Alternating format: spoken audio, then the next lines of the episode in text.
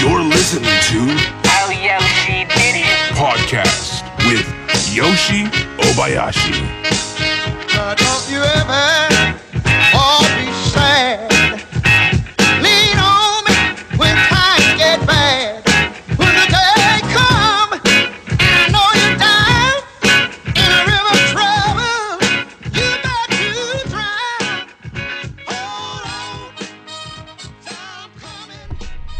Okay, thanks for listening to a new episode of Yoshi Den. I am in Alkmaar, Netherlands, and it's one of those four places I consider home.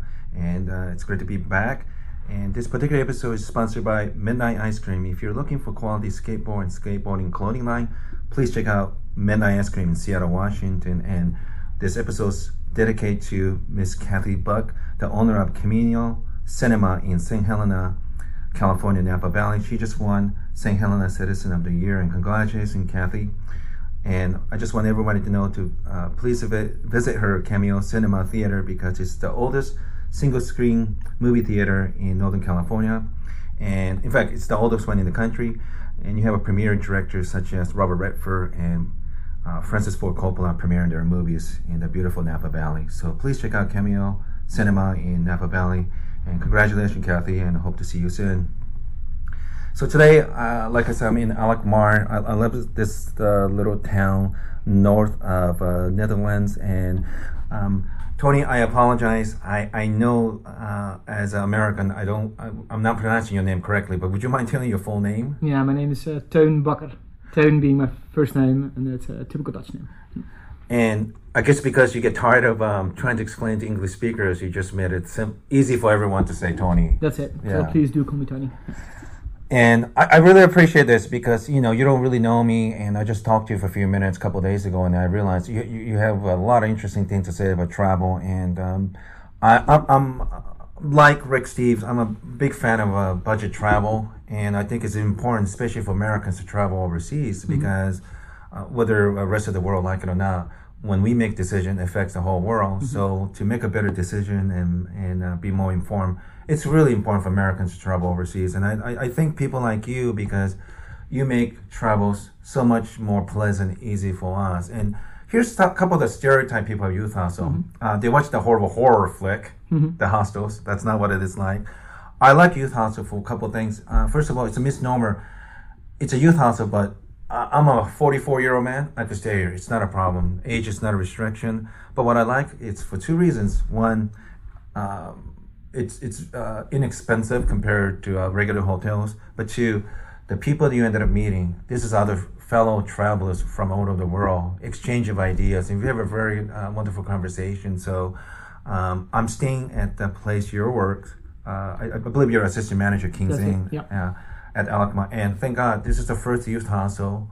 And uh, I'm really happy about this because I think a lot of people, when they think about Netherlands, they go to places like, uh, obviously, Amsterdam is probably the number one choice, and Den Haag, and uh, other, um, what's the other place? Uh, Holland, and other interesting places.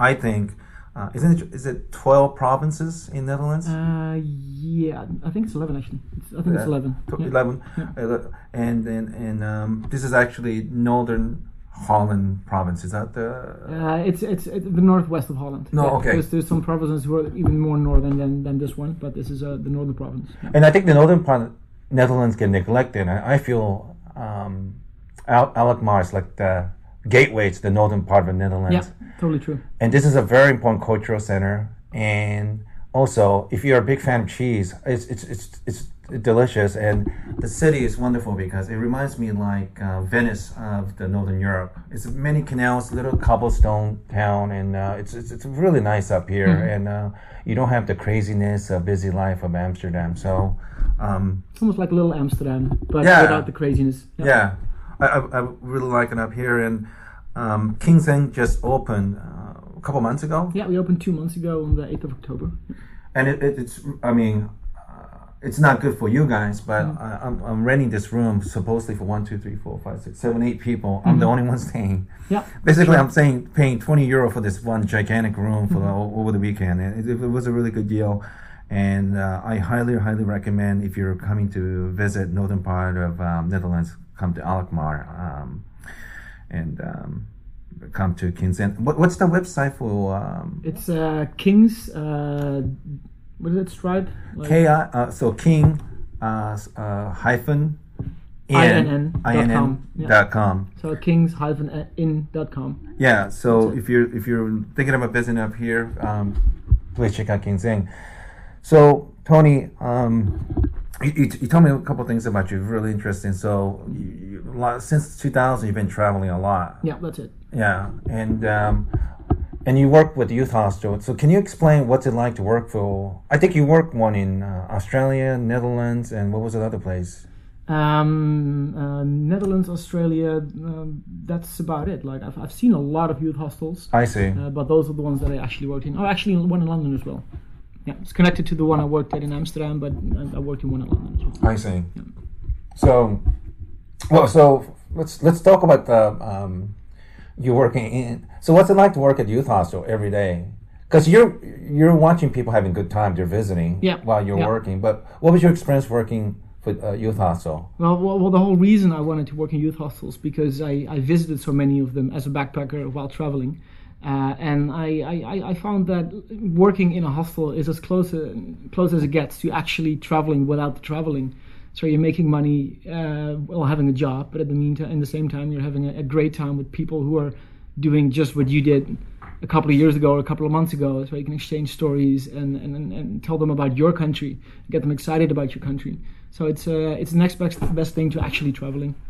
And you kind of like exchange ideas, like how to travel better. I bet from you know people f- traveling from all over the world, and you obviously, like you were saying, you give them tips like, oh, if you're visiting Netherlands, you come to Al- Alkmaar, or um, some of the tips and how to prepare for each countries. Yeah, Um, So, is there a major difference in the youth hostels if you work one in country, or are they pretty much same, or is there a little difference uh, with There's, that? I, I- I think there's a, a big difference in, in, in youth hostels. Uh, most of them offer offer budget accommodation in shared dormitories, but that's about all they all have in common. Uh, the one hostel that I worked in is, is the Flying Pig in, in, in Amsterdam. Very famous. There's like a couple of them, right? Uh, There's two of them actually, Okay. and they they're one of the, the best hostels ever. And I'm, I'm so happy that I worked there and, and got to stay there because it's it's it's it's been like the four best years of my life as as, as an employee. Uh, and they do a lot of things right. Um, and I, th- that's not true for all youth hostels. Like I think a lot of them lack the whole basic idea of uh, that people can socialize and need to interact in youth hostels. Uh, and the Flying Pig does that very well, and it's something that I'm, I'm trying to make happen over here as well once we get a little bit more busy. I, I, I heard like it, it's uh, it's a fun place to go. Yeah. It's, it's not um, um, uptight about things. But but tell me like okay, you don't have to name names, but Mm-hmm. w- when there's hostels that not doing very well, Mm-hmm. what are they doing so wrong? Uh, well, first of all, they uh, the, staff that works there is, is often not experienced in traveling themselves, which I think is very important. That you can identify with the guests that come and visit your hostel. But, but I mean, I, I don't want to make it too obvious, but that seems like it's like having a mechanic car shop. Yeah. And you have people there who have no interest in car and never worked on it. Yeah. Like, why, why, why, do- why don't they do that common sense then? I have no idea why, but yeah, that that's. I guess I guess the same applies to many businesses that, that, that people decide to hire staff that are not completely fit for the job or cannot identify and and, mm-hmm. and and don't enjoy their job as much. And if if the people enjoy their job, which was in really the case in the Flying Pig, I mean, everybody hang out after work, having drinks with the guests. I mean, it didn't feel like work. And, and that shows off in, in the feedback you get from customers that, that they're just feeling like they're f- part of a family for a few days. Right, and um, well, I'm, I'm a little stunned by that because if you travel a lot and if you work for youth hostel, you kind of know when you're tra- tired traveler, you know how to accommodate those people, you know. And uh, usually, if I go to youth hostel and they don't treat me well, I usually never go back. But uh, yeah, it's. Um, I see. But like when you work in Australia, uh, what, what was that like? Uh, were you in Sydney or? No, I um, I- was in Sydney, but I did, didn't work there for uh, for a hostel. I worked for a hostel in Byron Bay. It was a, a- sort of the same situation here. It was a new hostel. It was a a resort that was taken over by some guys in Sydney, and I t- got to talk to them in a hostel in Sydney. And they invited me over and asked if I could run the place for just a couple of months while they were going away on holiday. Um, I mean, very- at that point, you had some experience running youth hostel, right? a little bit, yeah, a little Okay. bit. But uh, for, from my time in South Africa, I, I managed the youth hostel there as well. Okay. I don't know. While I'm talking in, in South Africa, I, uh, I was working in a restaurant and got sick up, uh, fed up with that. Uh, what they have over there is a little guide called the Coast to Coast, and it has all the hostels in South Africa there. So what I did, I took every email address in the Coast to Coast and sent sort of a bulk email to all the hostels. Listen, guys, this is who I am. This is what I can do. Anybody needs somebody, give me a shout. And I got a couple of replies, so I could pick, and I think I picked the best one because I had an amazing time there. And uh, when I got there, the owners told me, "Yeah, we're going away for a holiday, so um, you just have to have to figure things out." And the next day, they were gone. I was there by myself, so I re- literally got with, with, thrown with into no training at all in South Africa. Yeah, Where, where, where, was in which city in South Africa? Oudtshoorn. It's uh, it's known for its ostriches. It's on the garden route. I see. Well, f- before I continue asking, Mm-hmm. I, I, I explain this part. Like you're European citizen. Yep, How do you, how do you just get a work visa for like Australia? I was, and- fir- I was one of the first ones. Ah. for my, my first time abroad was uh, or, or by myself as a backpacker for a longer time was South Africa and uh, I, I applied for a South African visa simply because I didn't want to go to Australia because everybody was going to Australia and still is South Africa was, was one of the, the, the first countries that we could get a work visa for uh, but only six in a year You're talking Europeans. uh, no, Du- Dutch citizens. Dutch so citizens. I, I- I think it was easier for English citizens before, but Dutch citizens it was was impossible to get one. But did a lot of Dutch went to Australia as well? Oh yeah, that, they've been going to Australia for years, and uh, I think pretty much every young person that you ask in the Netherlands, not all of them, but a lot of them have been to Australia or are making plans. Well, what's the connection? I mean, because if you're if you're one of the English-speaking Commonwealth country like Canada, UK, New Zealand, Mm-hmm. Australia, uh, not quite same countries, of course, Mm-hmm. but they see the Queen as a symbolic figure, so they're kind of nice to each other. Is there some kind of partnership between Mm-hmm. No, uh, well, Dutch th- th- and there's, Australia? there's more of a connection than, than, than you think. Like, uh, for starters, I think the Dutch discovered Australia. It, it wasn't English; it was the Dutch. Is that right? Yeah, I think, well, discover is maybe a, a big word to use, but we sort of landed there and decided, ah, we don't want this, but we landed there first and I see. founded the first town. Uh, and you can still see it in, in, in Sydney and some of the names that are used in, uh, in Australia, they're, Yeah. they're Dutch names. Um, but but our connection is, is isn't isn't isn't really the special like they have with with the UK. Um, but yeah, I don't know how, how that came to be. Like, uh, It, it, it's, it's, it's just news to me. I mean, South Africa, I understand because Yeah. Mm-hmm. Dutch used to occupy there. And uh, what is that word? B O E R, boer? Boer, fa- yeah, farmer. farmer, yeah. Yeah.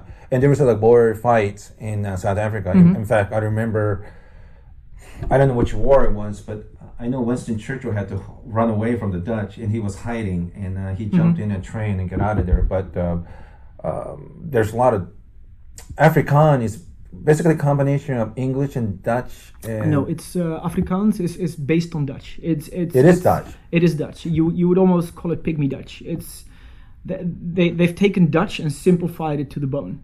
I see. And so it's it's it, we could understand Afrikaans if if you're got a well trained ear, but it's it's so oversimplified that and uses so many words that the Dutch language doesn't use anymore because the language evolved. That you have to train ear a little bit, but it, it's based on Dutch. Definitely. So it's not quite the same like let's say when the French people speak to French-speaking Canadians. No, that would be French and French with an accent. Our, the, the, the, the language I speak in South Africa, or Mm-hmm. at least the, uh, the the Dutch type language, is, is is very different from Dutch. I, I've spoken to a lot of Belgians who say they find it easier to understand than Dutch people. So it, it's more closely linked to Belgian, I guess. Than- Is that right? Dutch. Yeah, because uh, I mean I have no trouble understanding Belgian people when they speak their Belgian Dutch. But they, they use a lot of sort of old school words that the Dutch don't use anymore. And Belgium call it uh, Flemish. Yeah, that's right. That's yeah. their version of uh, uh, Dutch. yeah. Huh. And, and, and what's what's and there's big problem in Belgium with two different languages. The French. Yeah, the French part and the and the Belgian part. Yeah. Interesting. The okay. part. Um, so uh, I want to go back to Australia, but what you know, people people have image of South Africa. Mm-hmm. Things are better. Uh, sadly, uh, Nelson Mandela recently passed Mm-hmm. away. But um, what what was your experience like living in South Africa? It's my experience was was a very a very positive one because I was there. I, I arrived there in 1999, so sort of on, the- on the edge of the, of the turn of the, century. And Your you- parents didn't worry. They weren't worried about you. No, not really. I, I, I don't know why, but uh, I mean, I went through an organization that supplied my work visa and had an office there in Cape Town. So they, they put me in a hostel there, and you get an introduction, and they help you get on your feet, so to speak. So that uh, they weren't worried about me, Mm-hmm. uh, or, or maybe they were and they didn't tell me. But uh, no, I had a, I had a great time there, and I uh, at that time South Africa was still sort of in the in the big upcoming spirit of of, of, of not having apartheid anymore uh, and black people seeing that they suddenly have possibilities of an education, of a career, and everything. Was So- Mandela president then? Uh, yeah, I think I think back then, no, no, no. Thabo Mbeki was pr- president, Oh, so. Mandela was not president anymore, but he was still, uh, as he always has been, a, a big public figure. I mean, let's be honest. He's borderline being a god there. Oh yeah, right? definitely, yeah. So, wh- wh- out of all the places you could have gone, why did you pick South Africa?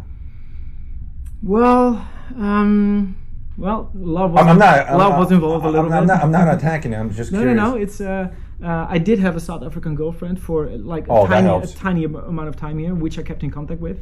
She wasn't the reason, like the number one reason, because we didn't have a relationship when I went to South Africa. Mm-hmm. But I did put sort of a seed in my mind, like oh, it would be cool to go there rather than Australia. So when I when It's I, different too. exactly, and also the con- having the connection with with our, our history, the Dutch history. Um, yeah, I found it to be exciting to do to go to South Africa instead. Plus the fact that it's a nice and warm country made a big difference for me. So, uh, how long did you stay there? Uh, I overstayed my visa. yeah. Well, what happened when you do that? Like, did they get mad when you Well? I- well, I didn't. I didn't actually overstay it. I might. I, let- let's say I canceled my flight and didn't make use of my flight back. So uh, when my visa ran out, I just hopped across the border to uh, to Zimbabwe and just started traveling in the rest of Africa. So uh, in in the end, I, I think I stayed about a year and three months before I went back.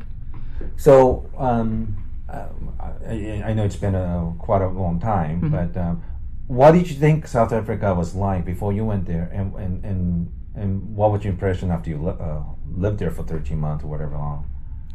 I uh, I had a really a re- really positive feeling about South Africa. Mm-hmm. simply because you could, you, like I said before, you could feel that uh, people who didn't have a chance Make sure before. you put the mic right. Oh, yeah. yeah, sure. People who didn't have a chance before because they were part of apartheid and Sure. were being oppressed suddenly felt that they that they uh, had a future, and you could feel that. You, you could feel that vibe going on, Sure. and that was a really positive thing. and because you know of course i'm 44 so Mm-hmm. i remember uh, reading a lot about apartheid and Mm-hmm. finally putting pressure on us government to do something about it but one thing that always struck me was the, the, the level of crime i mean was the crime pretty high or was it only johannesburg and those big No, no. I, I have to admit, crime was pretty prevalent all around. Like I haven't, I haven't experienced it myself, but I've known a lot of people who were mugged, attacked, uh, beaten up, uh, s- stuff like that. Like that, that, that definitely happened around you. I uh, thank God, not to me, but uh, definitely. Like yeah. so what, what do you recommend uh, people uh, traveling to south africa because i do highly recommend it because it's an important country So but, I, yeah. but uh, what, what do you recommend them when if, if they're Having- planning to go there ha- ha- having having been there uh, about 13 years ago, like uh, obviously things will have changed, but uh, from my memory, Johannesburg I would skip at all costs. Johannesburg had a feeling of, of that you're at some point being mugged all the time. That's the feeling you had all the time. And that's the, Dangerous, you know, dangerous, like I said. I, I, haven't been there, but that's the impression um, I, I, I get. And uh, I, I don't know if you recognize this. Um, my friend is friend with uh, Die Antwoord, the, the rap group from South Africa. And when I was, whenever I, when I was, when I was listening to him, like I could tell, like, yeah, if, even if you're a white person, if you grew up in those, uh, guess, uh, ghetto places, boy, it really toughen you up because it's those uh, poor areas is really tough place to grow up. Yeah. I, I, I would imagine. So you're saying you're not bad naming uh, Badmouth in Johannesburg, but Nope. there's other places like Cape Town. Is that what you Exactly. say? Yeah, like I've, I've lived in Cape Town for a while, and uh, that was just a really relaxed kind of place. Obviously, it had its its bad areas as well, but all in all, I found it a really friendly place, a happening place, a, a good place to, to start as a basis for your South Africa trip. Like you could you could choose to be in the in, in the wealth of a Western country, and you can choose to visit townships and see what what people less fortunate than you are doing or or, or uh, how they worked and how they how they are. And in Johannesburg, I just uh, I, I just really had, constantly had that feeling of danger, and that that was not a pleasant feeling. So if you go Cape Town from let's say Johannesburg, you you fly right? No, I took the train. You take the train. Yeah, I took the train. It was cheap, and I thought it was an epic train journey, so I took the train. And you didn't have any problem, obviously. No, on the train I didn't, but I did on arrival in Johannesburg. On, uh, on arrival in Johannesburg, I had a friend uh, pick me up there, Yes. um, and I thought I was I had, I had to kill about an hour time at the train station, and Oh, I boy. thought I'd go out and wander around. And I got stopped at the exit of the train station by a policeman, and he told me, "You're not going out. You won't survive." And Is that right? yeah, I could not go out of the train station, and uh, honestly, I uh, it probably made sense because when I got off the train, it was like a whole station full of of, of, of dark-skinned people, black people, and here you are as a backpacker, obviously a tourist, Yes. trying to make your way around the streets, and the train station was apparently not in a very good neighborhood, so that uh, was probably a wise decision not to go out. And I think that's pretty common most of the world. Central Station, most places, Yep. right outside of it. Mhm. It's not the most holiest of place, right? True, And I'm yeah. not I'm not picking on South Africa. It's true in Japan. It's it's like that in every big city. yeah, and I can't really name any big. I, I guess the Stockholm Central Station wasn't that bad. I mean, there's not a whole lot, but um, I have to say Copenhagen. I, I have um, friends that work right outside of it, and you do have uh, drug issue. It's slightly seedy there as well. Yeah. I agree. Yeah. And uh, um, so, 13 months, South Africa. Where where else would you recommend? Well, what do you recommend people to do if they have a week in South Africa? Mhm. What, what what do you recommend? if they have a week in South Africa, I would I would advise to fly into Cape Town, um, enjoy the city for a day or two or three, and then take a car and drive along the Garden Route. The Garden Route is about six hours drive from uh, from Cape Town, but it's a, a really nice stretch of coast, and it has a couple of really interesting towns connected to it, and all really close to each other. One of them is, is the town that I worked in. I see. Uh, so it has all these ostriches, which is crazy to see. L- expect a little town where people do nothing but cow farming, only with ostriches, th- that sort of thing. Everything is based around ostriches. I see. And another town close by is, is famous for its whale spotting. Uh, another, uh, you can do the bungee jump from the highest bridge in the world. It's all like within a stone's throw. And it's just a really beautiful part of South Africa. And I've seen the pictures of uh, Cape Town. It's right. It is a beach right there. It's a spectacular. It's a spectacularly beautiful Yeah. beach, right? Like at the foot of Table Mountain. Yeah. Um, what what is that that little country inside of South Africa? Lesotho. Uh, there's, there's two of them. There's Lesotho and Swaziland. Oh, Are they just province or is it actually a different countries? No, they're actually different countries. I uh, I did not. How, go do, how, do, how does that happen? I I don't know. It, I I- know that Swaziland and, and was a kingdom within South Africa, but I don't know how it how it got encircled by South Africa. No idea. But have you been to those places? I've, I've been to Swaziland, but not to Lesotho.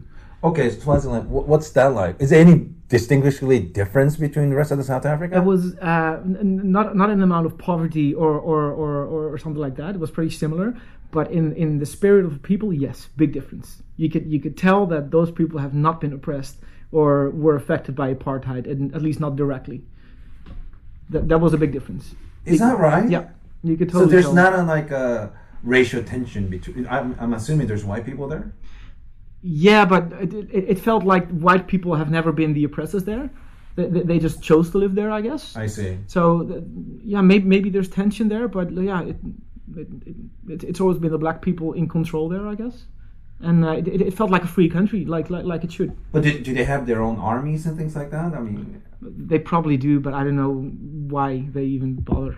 no, but think I, about it. I, I guess my question would have been like, if I was living under apartheid and don't Mm-hmm. like it, why wouldn't I just walk across to an area that is? Yeah, I see what you mean. Like uh, may- maybe the borders were closed all the time, whi- which essentially made Swaziland a closed country. I'm not entirely sure about that. I'm not too sure about the details. And they were never influenced by the Dutch. The Dutch never occupied the area. no, not that I not that I know of. Yeah. Oh, interesting. Yeah, I, every time I used to see, look at the map, like, what, what is this? Like, Mm-hmm. what? It, it's it's not like, it's re- literally like surrounded. It's just completely two, surrounded. literally like pebbles of uh, places in South Africa. But it's really a tiny place as well. Like, in, I'm not even sure if it has an, an official airport. It, it's that tiny. I see. Um, so you're in South Africa. You didn't you didn't feel was there a lot of racial tensions when you were there, or Mm, yes and no. I, I, different people that I spoke to had different opinions. Uh, Mm-hmm. For example, the, the the people that I stayed with in Johannesburg were were very clearly from sort of the, the, the pre-apartheid or the apartheid area. And when I told them I would uh, visit a township as part of just interesting, wanting it to see, uh, they thought I was completely crazy. Yes. They would ask, why would you even want to go there? Why would you want to see those people? Like, why? But, the- but these are the white people born and raised in South Africa. Okay. Yeah. Mhm. yeah. Yeah. Born yeah. Exactly. Uh, quite often, you know, my experience has been like when you go in town, the states or whatever, or anywhere where um, the racial divide is usually white and black. Is it's usually when I go to the white side, they say like, "Watch out for the uh, black town," and when you go black town, they say, "White, watch out for white town." and you go both places, I don't have any problems. You know, like Yeah. I, I, I don't know where the distrust started, but um, so um, obviously the black people don't, the, the, ended up talking with you. They probably sense like, oh, you're you're white, but not the white people from here. They could sense that Exactly. right away. Yeah. Yeah. You, they can totally tell just by your accent already Yes. that you're that you're that you're not born and raised in South Africa. You don't have the South African accent, so you're you're looked upon differently.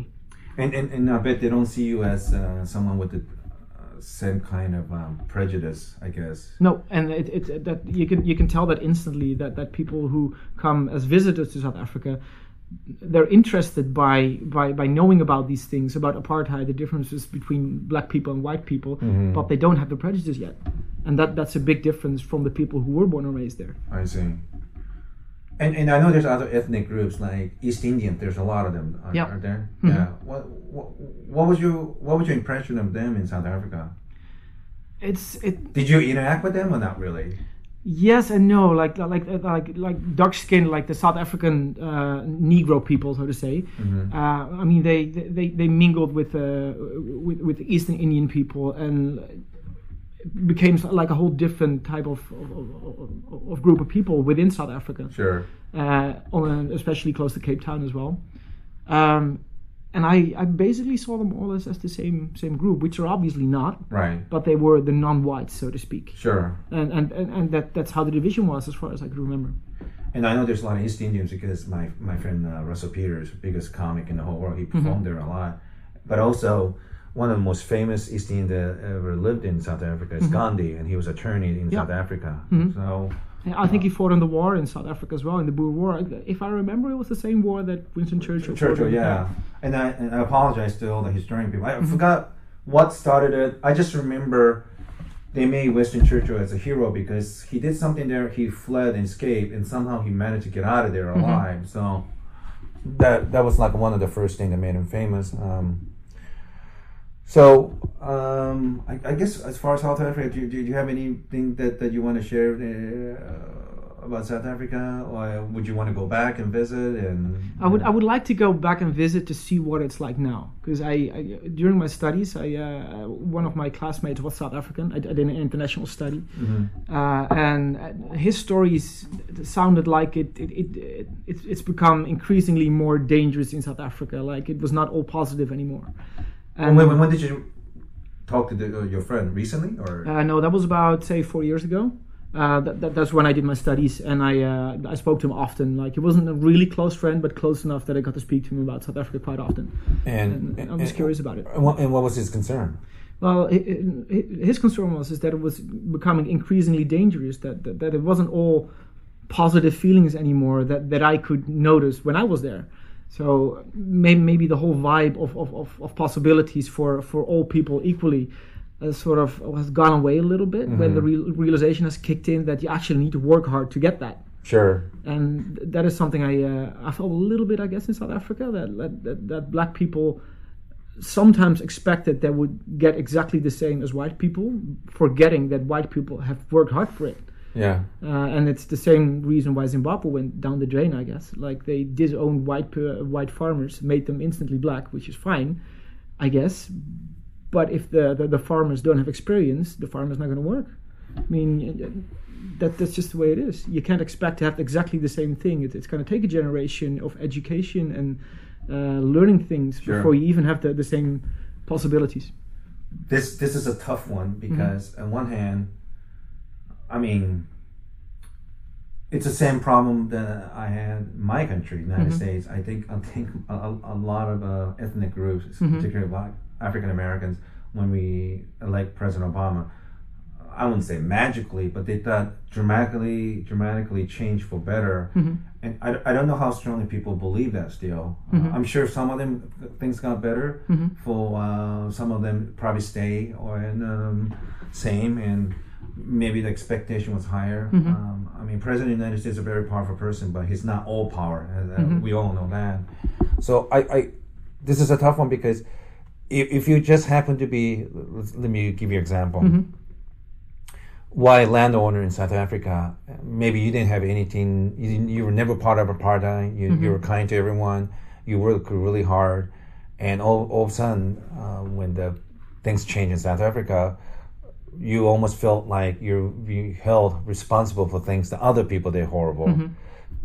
Um, so it's not fair for that person. You know, I'm sure there's a very uh, p- good percentage of farmers in South Africa work really hard and treated people very Yeah, well. exactly. I agree. Uh, it's, and uh, but on the other hand, I could understand where black people are coming from too, because they've been oppressed for so long Yeah. Mm-hmm. in their land, uh, and to them, maybe because of lack of access to education, Mm-hmm. maybe they're maybe easier to be manipulated, thinking Yeah. that. Um, things are not going better fast enough and I, I i'm not a i'm not a smart enough person to figure out what's the solution but it's it's got to be uncomfortable and i what little i remember following sometimes you hear black south africans ended up killing white farmers but you also have I don't know what's this racist group that going around killing black people too so like they're entering that uncomfortable scenario you know and um I hope things are getting better. You know, I, ho- I hope. Um, I hope so too. yeah, I was a little bit afraid when, when Nelson Mandela died that uh, things would be going like bad really quickly. But Sure. so far, it it seems to have united a lot of groups together and as an inspiration. And so it's uh, yeah, I'm, I'm happy that that it has so far turned out that way. and he, he's amazing because I, I can't. I'm not a forgiving type, so I'm sure most of the listeners know that by now. I just couldn't do what he did, and for him to get out of prison and forgive all the oppressor, you know, it's. Um, Even even even in his death, he's causing like so much so many positive things. If, you if you think about that, uh, I think Obama tried to shake Raul Castro's hand. yeah, and something unheard of years ago, and suddenly this happened on Mandela's funeral or, or something Yeah. like that. So that's like even in his death, he's he's he's managed to accomplish some things. It's crazy. yeah, and uh, it's just it's incredible, and uh, I, I I hope I want to go someday, and I you know like anywhere else, you just have to do your homework and plan and uh, be smart about travel. And I, I- I got the feeling that their youth houses are very very good as well in South Africa. Um, They are actually they're a lot of fun. They're really good. Uh, almost almost like Australia. I think Australia and, uh, and South Africa have been the, the two countries that I've visited that have a very active, independent youth hostel scene, which make it makes it really fun to visit and easy to visit. and, and I have to say uh, before we move to the next subject, Mm-hmm. I went to Tonight Show because I have friends that work in Show and uh, To where, sorry? uh, the Tonight Show It's a Oh big yeah, yeah, uh, not- mhm, yeah. yeah. and I went, and one time, I apologize if I'm not saying right. Charlize Theron was there. Mm-hmm. Boy, I mean, obviously she's beautiful, but she was very, very tall, Mm-hmm. and um, even though she's a white person, I, I understand when she says she's African. Like I, I understand that feeling. There's some um, the way she carried herself and the Mm-hmm. way she was speaking. Like she's really proud of that heritage, Mm-hmm. and um, yeah, we know we we we should let, remind everyone that. Um, you could be a white person and be African as well. So yeah. Um, so uh, Australia. Mm-hmm. Oh, and, wh- and, and besides Australia, where was other couple other places have you went to? Uh, I've, I've worked and lived in Canada for a while in Van- Vancouver. oh, that my neck of woods. I used to live in Seattle. So. You do, all right. I've never got to got to visit Seattle. uh, I regret not doing that actually. How, how was it Vancouver for you? Uh, actually, one of my favorite cities to live in around the world. It was What is that? great. What, what, what's that area called? That something east. East. Uh, it's a really rough area in Vancouver. Uh, It's right by Japantown and Chinatown. Yeah, I, I know what you mean. It's um, it's at the end of Granville Street on the right. I, it- it's been. Granville and Seymour. No, it's not Seymour. It's Oh no, um, no, Granville. That's right. right. I, I know what you mean. It's like sort of on the harbor kind of thing. Yeah, they, they, they have a lot of like attics and things like Yeah, that. mhm. Uh, um, um, I don't, I don't, of course, I don't want to emphasize stuff. etiquette, Didn't right? visit us Vancouver is a beautiful city. Believe me, it's it's it's the San Francisco of Canada, Mm-hmm. uh, minus the guns and all the problems about what the yeah. So what, what was your experience in Vancouver? Uh, actually, actually great. I, I, I didn't get to travel enough through Canada uh, simply because it was uh, too expensive. Like I had my job at, at Starbucks in Canada. Uh, it was fun because I Oh, you didn't work at Youth Hostel. uh, I, I, I tried, but they didn't need anybody. So I, uh, I I just basically dropped my resumes off in, in, in in the street, and Starbucks was the one that, that wanted to have me, which ended to be really cool because I, I got to work with uh, with a lot of fun people and stay in the same place for nine months I see. rather than traveling around, which which means you can actually make some decent friendships.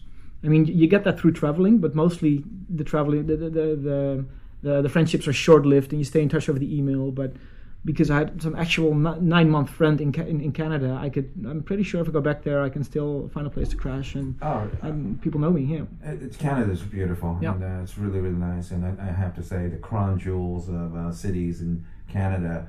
And, and I don't mean to insult anyone in Canada, but it, but Toronto, Montreal, and I have to say uh, Vancouver. You know, And I'd like to visit Ottawa and places like that. I haven't had a chance, and uh, even um, Edmonton was really nice. But I have to say, Montreal, Toronto, and uh, Vancouver it is spectacular. Yeah, it's it's it's wonderful over there.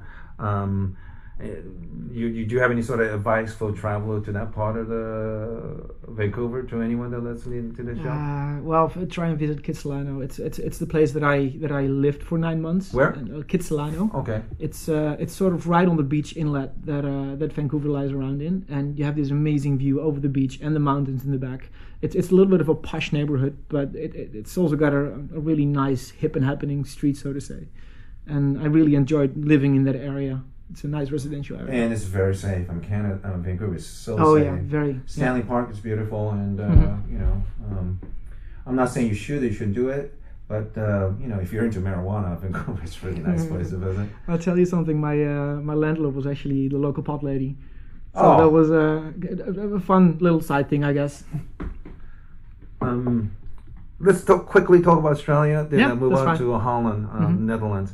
So, um, any advice for traveler to Australia?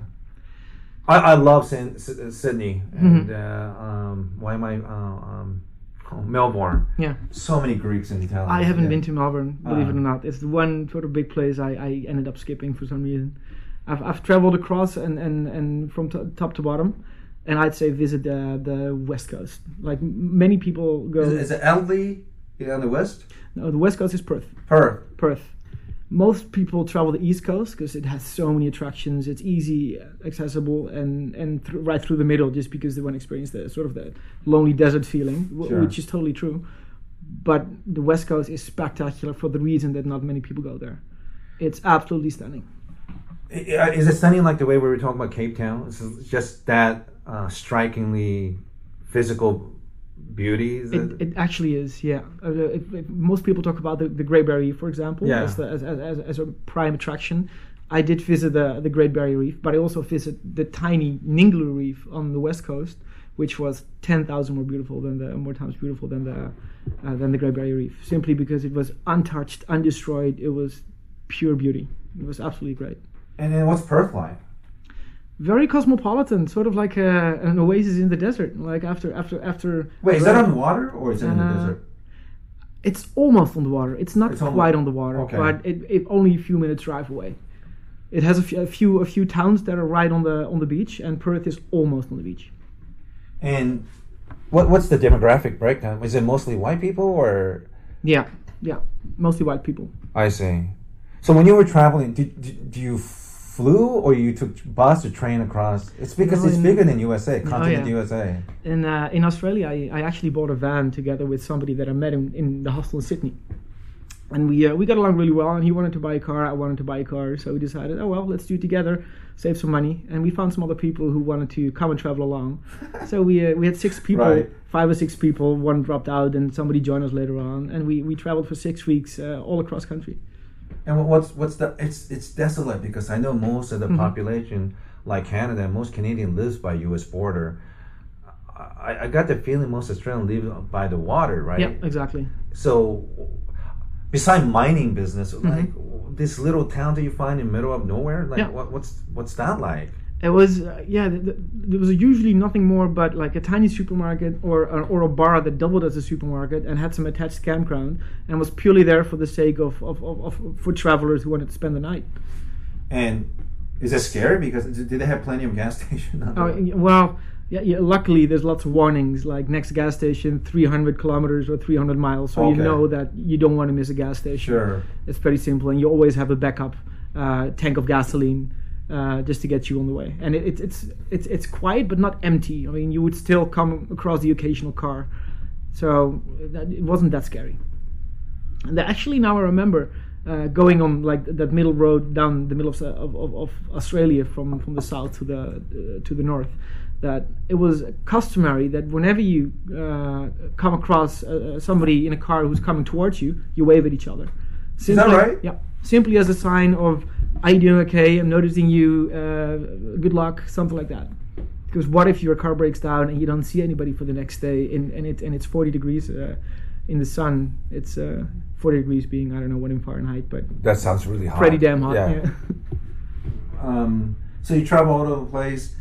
You know, if people have a week to ten days to travel Australia, I mean, Mm-hmm. would you say Perth is like a number way up on the list for you, no, no, I would I would still I would still pick Sydney. Sydney? Sydney because of because it has easy access to the attractions on the east coast, I see. and Perth is is, is, is very isolated.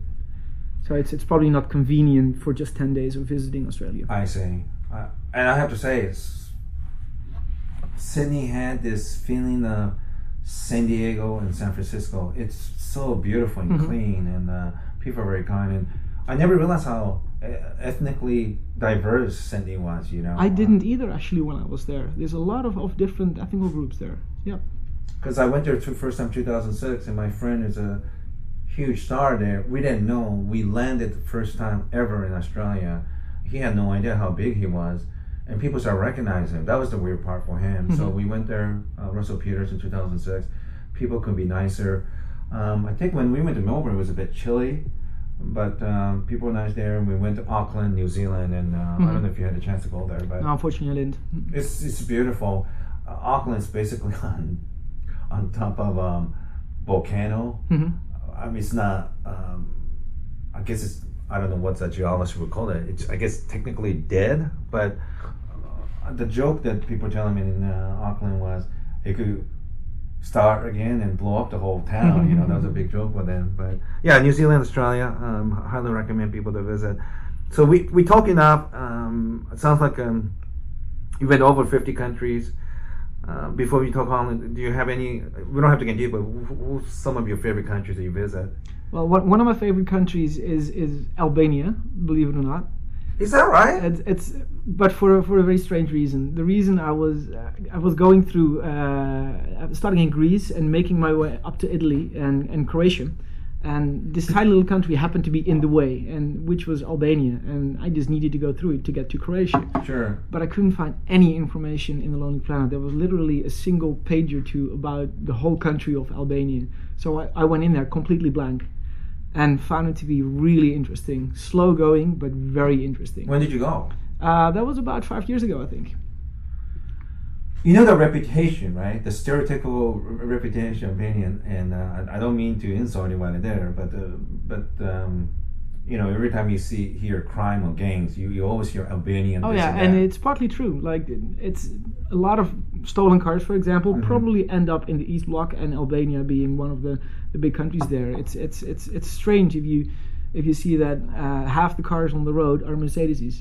yeah, and probably from Germany or something. Exactly. Yeah. It's sort of the joke in Albania, like everybody's poor but drives a Mercedes for the simple reason that the roads are so bad that you need a decent car, otherwise you're gonna wreck it in a year. And Mercedes have this reputation of being very sturdy and, And and powerful cars, Sure. durable cars. So uh, yeah, that I, I find that a really interesting and friendly country as well. I obviously you probably don't speak Albanian, so were you able to don't. communicate with English, and that was okay? No, not really. I, I, I had to get by on the, on the knowledge I had of uh, a little bit of French, a little bit of German. Uh, a lot of them speak Italian in in Albania. Right, because Italy is across from uh, Exactly. They, they, I mean, they've always been scared that Italy uh, in Italy would attack them, so they, they speak some Italian for some reason. Uh, and it's not unlike French. I mean, there's some similarity there. So with hands and feet, and yeah, I could get by. And what religious was? Are they mostly Orthodox Christian, or is there Muslim in there too? Both. I think Is that both. right? Yeah. You didn't feel any sort of tension between the two? No, not not not really. Uh, having said that, I was only there for about ten days. So, I see. And, and and not speaking the language and being there all by myself with nobody to ask questions to, it was it was a bit hard to penetrate that. Or find out if there's anything. I mean, I couldn't read a newspaper or understand a television channel, so it was hard to figure out. But when you you, and you were you were by yourself, Yeah, and you're pleasantly surprised how you have you were having a good time there. I, I was actually having a really good time there. Yeah. Yeah, that's a that's the first one I ever heard anywhere in Albania, and and um, you know I'm sure it's a wonderful country. Mm-hmm. Just I don't I don't know enough for me to comment one way or another, but that, that's just very surprising. It's, uh, it's it's a country that needs hard work to travel there, but it's it's definitely it felt safe and uh, a bit challenging, but that that was made it what made it really fun. It made it feel really undiscovered because nobody ever thinks of going to Albania for a specific reason, sure. and that made it really fun. And what's what's their capital? I don't even know. Uh, it's Tirana. Ah. And you didn't feel you feel safe. You didn't have any problems. Yeah, even in Tirana, I, I felt completely safe, and yeah, the only hostel there was sort of a yeah, heaven sent because that was the place, the only hostel in Albania where every, all the travelers eventually end up in and share share their stories, where they've been and what they thought of Albania. So that was a cool place. Oh, you piqued my interest now. I might want to go there next month for like a couple, a couple days and check it out. Mm-hmm. Um, where was other a couple other places? I, I like this, like the places Mm-hmm. you like. Well, that whole trip was uh, a couple of places that I can really recommend. One of them is Dubrovnik in, in Croatia. Uh, have you- been by any chance? No, no, I want to go. Uh, terrible things were happen. Uh, You know, there twenty years ago. Mm-hmm. Oh, Has yeah. it- has it been twenty years or Something eighteen like- years? Yeah, I think it was in the in the 1993, 94, something like that. Terrible things happened, but they've they've they've bounced back big time. It's like a pearl of the of, of the Mediterranean. There, it's absolutely stunningly beautiful, very friendly, very Western as well, with lots of historic, interesting things. And no matter how many times I read stuff about that former Yugoslavia, it's always hard for me to keep track who's who, you know, and who I had the same problem. who Yeah. are the Christian Orthodox and the Muslims, Mm-hmm. and you know, and um, so um, why, why did you like that place so much? Um, I guess because people were very friendly there as well. They had a they only had one or two youth hostels in the whole city. The whole accommodation thing was was based on that you end up you stop at the bus station and you're sort of uh, beleagued by a whole group of women who rent out the little rooms. So it is true. Rick Steve said the same thing. It's totally true. It is true. And literally, they say, "Come and rent our extra bedroom or something." Exactly, it's called a so, uh, SOBE. Is, is, uh, that's what the name of, of a room is, and they have their pictures of their rooms in sort of a flip cover thing, Sure. and they they shout at you and show them their rooms and their prices, and and I mean, yeah, that I had to do that a couple of times because there was no hostel. Did, did, did, did, did they mislead you? You know, sometimes when you look, uh, I've never done it, but um, um, they were they were showing like a dating online. They show the picture of that girl on the online thing, and you actually meet the girl. It's not the same girl. Did they ever show you a picture of the house, what it looks like, but when you get there, it was completely different from what you thought? No, it was very. It was. It was. I'm I'm happy to say it was accurate most of the time. Ah. What they sometimes did forget to say that you had to share the bathroom with the owner. I see. Uh, not a big deal, I guess. Oh. It's uh, no. It was mostly. It was fine. Yeah. Because I, I know if you're rich and you live in a very privileged life, it's very hard to uh, convince you. But the first time I ever used Youth House was in 2001 or 2, Barcelona. First night I ever stayed in Youth House, it was full of people. In the middle of the night, one of the guy had an epilepsy attack. He was like making a crazy sound, and I just panicked, like, Jesus, is, is this going to be every single time I go to youth or somebody's going to have like a nervous breakdown, you know? But that's never been the case. Um, I really can't think any time when there was unpleasant experience. Maybe somebody snoring, but that's nothing you can do about that. Yeah, so big fan of youth hostels. I think people should keep using it. A Couple more places. So where else did you like? I like. Uh, hostel wise, it's difficult to like Asia because there's not that many hostels. Um, did like Asia very much, like uh, Southeast Asia, uh, India as well. Like great places to visit. Um, but are are you asking specifically for hostels? No, no, no, just country in general. Well, I, can- I can recommend Nepal and India. uh, and as one of my favorite places ever to visit. Why, why Nepal? Um, They have a funny flag. You notice that? I, I don't know actually. Their flag is not rectangle. It, it literally looks Oh, like, you're right. Now you say, yeah, it's like a bunch right. of little. It looks like a It's jagged or something. Yeah, jagged. Mhm. Yeah, just like their mountain range, I Mm-hmm.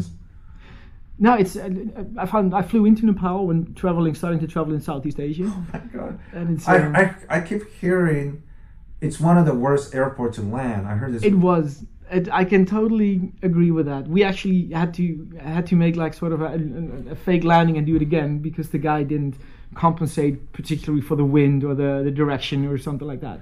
it, it might be Nepal or it's gotta be Nepal. I think it is the number one or number two most dangerous place to land. Oh, there's a second one I can tell you about in a bit though if you want. Okay. But Nepal's definitely the, the the whole city lies in a in sort of a bowl surrounded by mountain ranges. Sure. Which makes it really difficult to land into because there's no real approach path, I guess. I see. And why did you like it there so much? It's uh, same as India. People very friendly. Uh, Nepal had sort of the positive attitude that I noticed in South Africa after uh, when I was there, um, because Nepal's also been uh, had some troubles with uh, with the communist government and, and the capitalist government, and I mean, and now it seems to have settled down, and people sort of accept that this is the way it is, and this works for us, and we've chosen our, our president, and we've chosen our government, and we can look up again, like start doing business and inviting people to our country, and I apologize if, if I'm wrong, but my Mm-hmm. impression was heavy-handed approach by communist China, and I think they put a lot of pressure in that country because you know it, it's. Um, I could be wrong, but that's that's the way I remember. It's a bit of a proxy war between China and India because they really hate each other, or that's my impression. You know, forty-four years of me being alive, but um, Well, being uh, Tibet connected to Nepal, uh, I, th- I think it's connected to Tibet. So, and Yeah. China not having the best relations with Tibet, it, I, can, I can imagine the, the tensions there. It's not even a relationship. I mean, China literally owned the place, Yeah. you know. Mhm. And um, um, last, I don't know, two, three, four years, they've been building this speed bullet train Mhm. so they could send more Han Chinese into Tibet. And uh, I'm sure this is a very sensitive issue Mhm. to um, Tibetan people. Uh, I have nothing against Chinese people. Mhm. Uh, Their government uh, is a bit of a questionable Mhm. for me. Um, okay, well, I, I appreciate you um, tell me your places. Let's talk about Netherlands, Holland, and uh, beloved uh, Alkmaar. Mhm. And um, um, it's a misnomer, isn't it? Because people call Netherlands Holland, but Holland is simply is one of the province. Yeah, that's Okay. true. Yeah. And then and um, how how how would how we how would you describe Netherlands to uh, well, particularly to know, people in North America? How would you explain to them? Uh, I would I would explain to them first of all that the open-mindedness that, that we're known to be Sure. is not entirely spot on. I mean, we, we, we- we sort of pretend as Dutch that we're very open minded towards drugs and alcohol and, and, and sex. I mean, with the red light district in Amsterdam. Sure.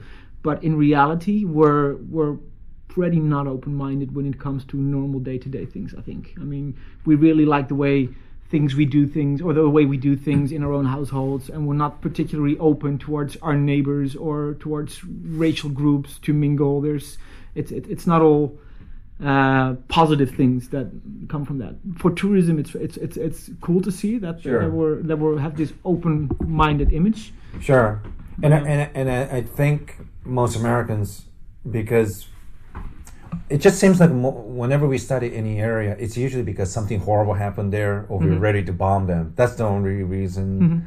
That seems like most of the time we study geography, but. I, I think it's not fair to most Dutch to think the only thing you have to remember of Netherlands is prostitutes and pot. It's there's more to that Yeah. because um, one of my favorite philosophers, uh, Brock, um, maybe I'm not saying his first name right, but Spinoza, Mm-hmm. he was uh, Jewish, Mhm. and he was even uh, excommunicated by the Jews Mm-hmm. because he had certain unorthodox way of looking at uh, God. But the Dutch authorities allow people with different ideas to be left alone Yeah, and exactly. um, Dutch uh, particularly good protecting the Jews Yeah. during World War II. But even even beyond, prior to that, when there was pogrom in places like Russia Mm-hmm. and throughout anti-Semitism in Europe, I, I think, in generally speaking, Dutch was very open-minded. They're they're all for um, broad idea. that I can I can I can agree with. And we, we we've always thought that everybody deserves their opinion and deserves their ideas and uh, deserves to be free in doing that. And that is that, that is very important, I think, and something that a lot of countries can learn from. Um, so and, and we like to have that fixed in the law as well. Sure, and and it's very open-minded, and uh, I, I forgot Erasmus's last first name, but uh, Schipper Folly. Uh, he's a write, Dutch writer. Talk about tolerance, and um, I- to me, I I always. I, I got kind of ridiculed another podcast because I, I told him I like Frans Hals and Vermeer's paintings. I, I- I think those paintings are incredible to me because they exemplify that the golden age of Netherlands. And why why was Netherlands powerful? Because this country, you know, it doesn't have a lot of natural resource, mm-hmm. but very savvy with business. Mm-hmm. United States benefit from the Dutch. Let's be honest, the businessmen back in those days in Netherlands were very stern, very Protestant, Calvinist, perhaps. They they think. Uh, if you're wealthy, it's because God ordained you to be successful and so on and things like that. But Dutch are very good businessmen, and they literally help uh, President Adam, if I remember right, loaning money to f- this new country, United States. In fact, if you're a fan of New York City, you should be appreciating Dutch because it was called New Amsterdam.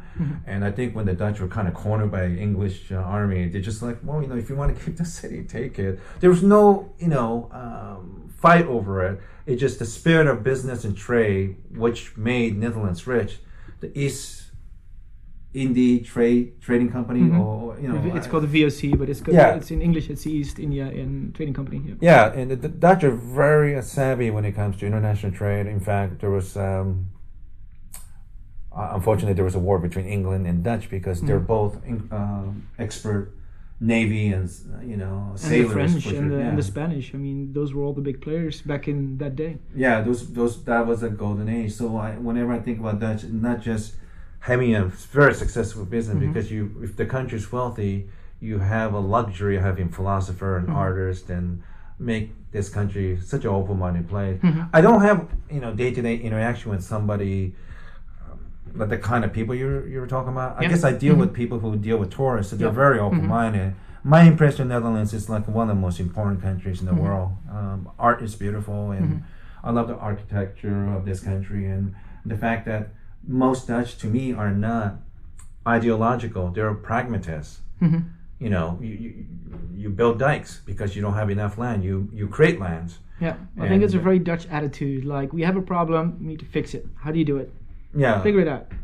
and most Dutch, I'm, I'm, I'm, I'm safe to say, ninety percent probably don't even approve of marijuana smoking, but they just think drugs. It's it's not a moral issue; it's a health issue. If people are going to do it, let's put it in a selective area. People who are expert and professional, let them uh, provide those uh, drugs, and let the government regulate it, tax it. And this is probably true with um, prostitution as well. Yeah. But um, I, I, I, I just think uh, people should come and visit the country. But let's talk Alkmaar. So your grandmother lives here, and uh, you live in Alkmaar as well. Yep. You were born and raised in Alkmaar. I wasn't raised in Alkmaar. I was, I was born in a city uh, or, a town really about 10 kilometers away. Uh, but Alkmaar has always been the big city in the area. So I, I, I was raised in a small town, but went over to Alkmaar often when I was a child. And uh, like I, like I said, it's it's a gateway to north. But uh, even if you go to the northern part, just coming to Alkmaar, um, I, I'm so biased. I, I don't even mind coming here in December when it's cold. I kind of prefer it. Less people, you could kind of enjoy the whole city for yourself. But a couple of days ago, there was a big uh, dome church area. They were filming some TV show, and uh, it's very festive all the time. The cheese is excellent here. But what else could you tell people why they should come to Alkmaar? Uh, beside that, uh, during the 80 year war, this is, was a turning point. Yeah. The victory at Alkmaar and turning point of the war, and uh, the fortune went to the uh, way of the Dutch. So, you know, it's a reminder of uh, good fortune for the most Dutch. But what, what are you, how would you describe Alkmaar to rest? I, I, I would describe it as a, as a people as a city where people live. Uh, if you compare it to Amsterdam, for example, it's it's it's very difficult to realize what it's like to be living there because most of the things you see are aimed towards tourists. Sure. You see a lot of tourists. I mean, English is the, is the language spoken. It's it's it's obviously a really big city, so it's, it's progressive. Alkmaar is really just a down to earth city that doesn't have a, a ton of attractions. It does have some, but it's a, it's a really nice city where people just live like live their lives, get by, um, have uh, yeah, just live their lives really, and while still having sort of a, a big historic thing. Because if if you uh, compare it to a city of Rotterdam or or non-historic cities, I mean they lack a city center that that's historic and, and pleasant to walk around in. Mhm. Like you you probably re- have realized that the, the city center of Alkmaar with all its shops is really uh, is, is a really nice area. It's, it's Uh, extremely nice, and if you're a big uh, Beatles fan, Mhm. there's a museum for the place that built Mhm. John Lennon's first guitars right here Yeah. as well. Mhm. And uh, I keep forgetting what football teams here. it's called AZ.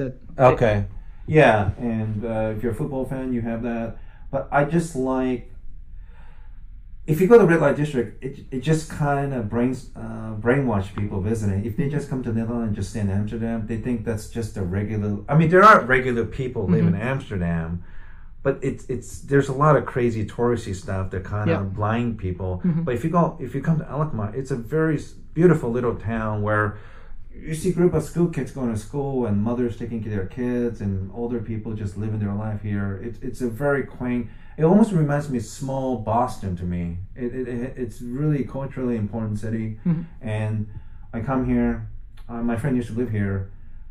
His wife didn't like me, so I, I couldn't stay with us. I always have to stay in a hotel, but um, it's it's um, I, I really enjoy it. And if you're coming here to Alkmaar and you want to once again if you're budget conscious i have to say king's inn because this is only two months old. It still have the new car smell. You know what i'm talking about? It's just it's so brand new. We try to keep it that way. yeah it's, it's, it's, it's really really nice. And uh, I, i'm biased because i'm paying 20 euro for this massive room by all by myself. And so yeah please come.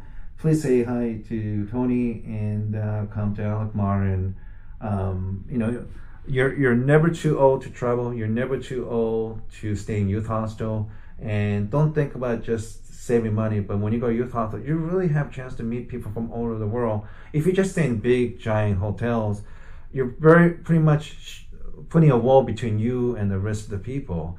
If you share the room, you have no choice but to talk to that person, and most likely, uh, ninety percent of those people are just traveling all over the world like yourself, and it's fantastic because by talking to them, just like me talking to you, I find out about Albania. Now I, I want to go and check it out. Um, so let's let's end this by talk about something. You said something very interesting to me ab- ab- ab- about your. Um, oh wait, wait, cou- couple more things. You, you don't mind? You, No, that's fine. Time to, Yeah.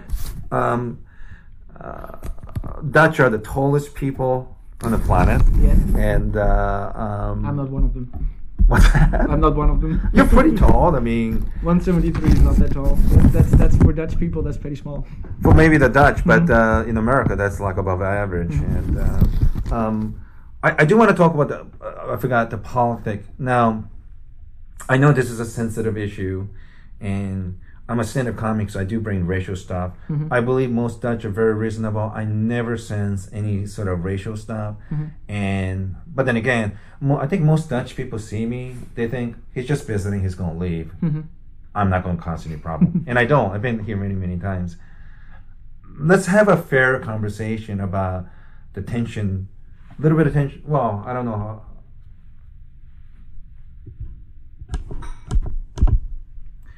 Okay, I, I apologize. We just got back from a little bit of coffee break. So uh, before we left, we were going to talk a little bit about um, a little bit of tension in Netherlands. Um, how, how long would you say this Muslim? Let's be honest. It's, it's, it's, it is mostly Muslim. The It tension is it is mostly Muslim. That's, and I, I, I don't want to pinpoint all Muslims. Mhm. And um, but this is something I have to say as America. I'm very proud of my country because anytime there's a major racial incident, we make international news.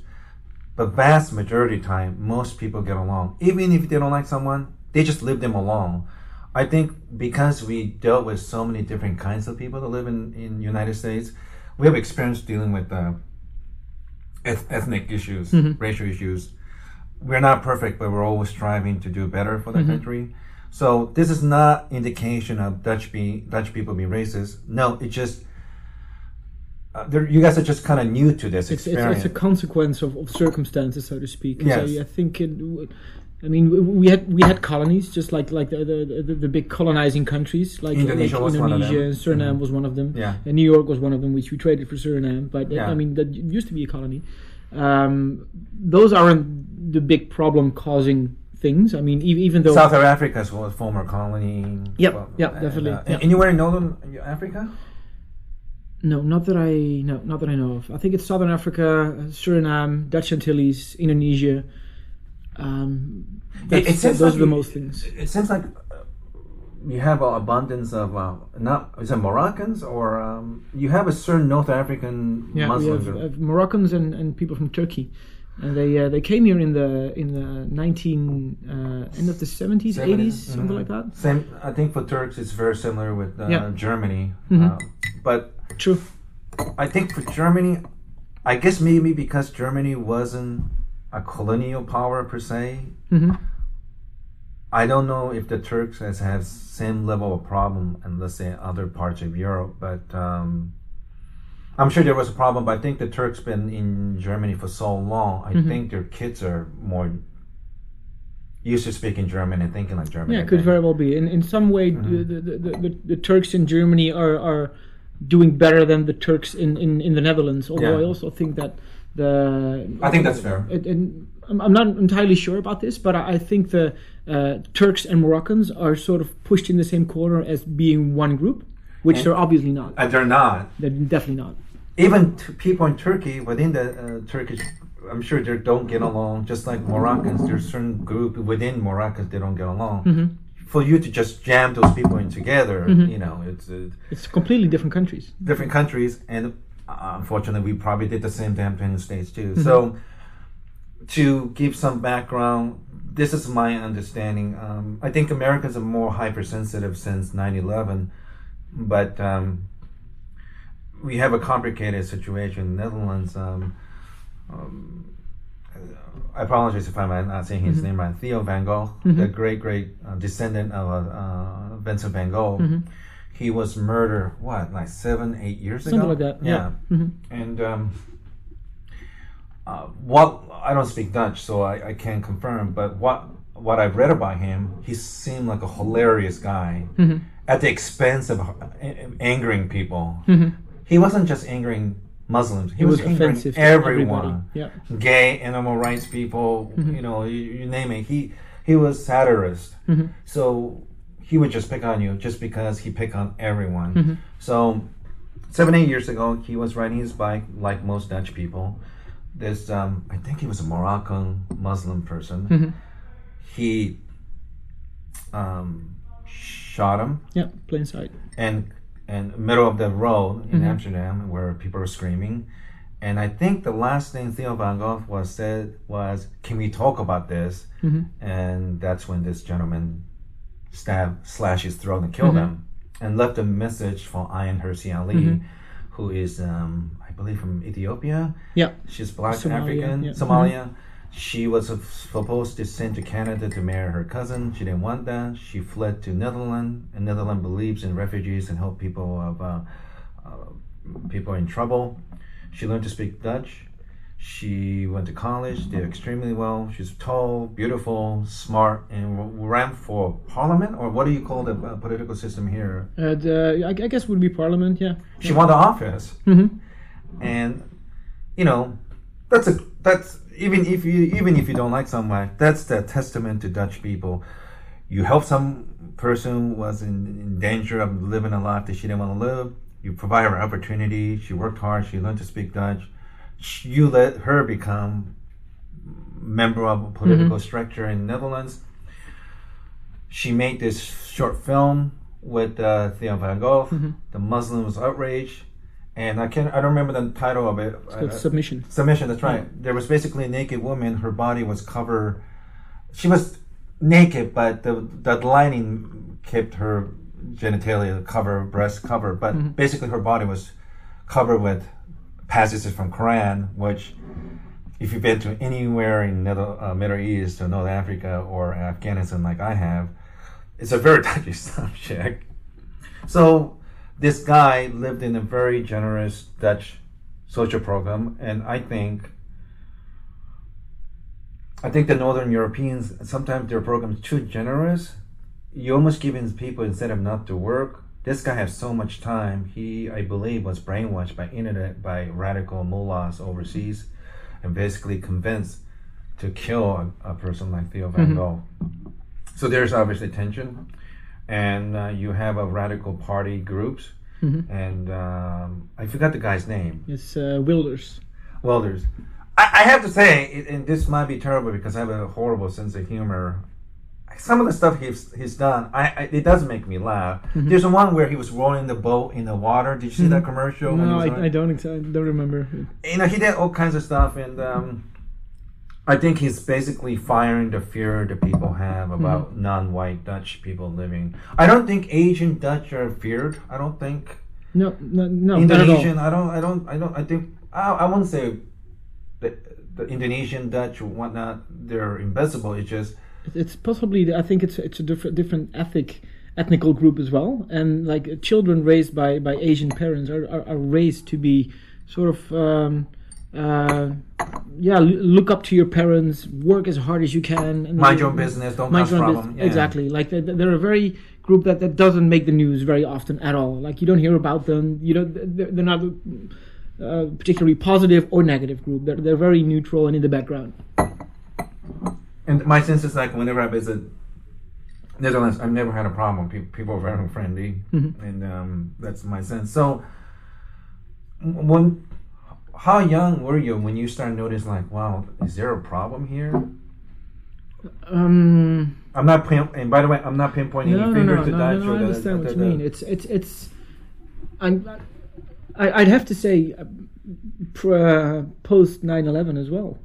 Like Oh, really? That yeah, really? that, that that that's really a turning point from when uh, from when problems up, suddenly became touchable, I, I, tangible, I guess. Mm-hmm. Uh, and with the Islam being the background thing of that, and and uh, I, uh, whoever was behind that, like, uh, or in, in- it was um, terrorist or just fear spreading, it's done a very well job in doing just that, and causing tensions between racial racial groups. Definitely. Biggest damage terrorism that's just the biggest part is psychological and Yeah. i'm not dis- dismissing the loss and suffering of 9-11 because it, it was uh, you know it was just uh, terrible and uh, you know it was just uh, one of those days that i will never forget for the rest of my life you know Same here. Like everybody knows where they were at the moment when that happened. it, it's, it's, it's, it's, it's terrible. But the way we react, how we deal with that problem was uh, quite bad, in my opinion. And um, this is exactly what they want us to do. And when the Japanese attacked United States Pearl Harbor in December 7, 1941, that that um, tragedy of it was the Japanese American because even though they look like Japanese, they're more American.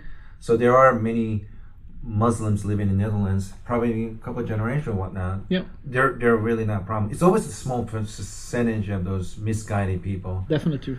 So there there is mistrust, fear on both both sides. Um, ever since the Theo Van Gogh murder, do you, do you feel like things are getting better, or it's about same? No, it's about the same. It's about the same. and and the simple reason being that that that political icons like Geert Wilders and his party, uh, they make the news constantly. Uh, th- things from uh, in in foreign countries make the news constantly with with Islam always being on the negative side of the Sure. news, and that that keeps on putting f- fuel on the fire, I guess. I mean, there's never an, an, a period where you don't hear anything about, about about tensions or problems, or or that there's actually some positive news. sure. Um, yeah, the, it, I don't. I don't think it's uh, it, it's become better or worse. It's about the same. It's about the same. Yeah. You know what they say? If you have a room full of smart people, but you have one dumb guy, but that dumb guy is the loudest, he's going to get the most attention. Yeah. And um, I'm not a fan of religion, Mhm. so I, I could understand, um, especially for the Dutch. You guys are very proud of your heritage, being tolerance and open mindedness. even if you don't agree with something, you respect people to live their lives. Exactly. Yeah. The stereotype sometimes we get from some of the Muslims are that's not the quality they share.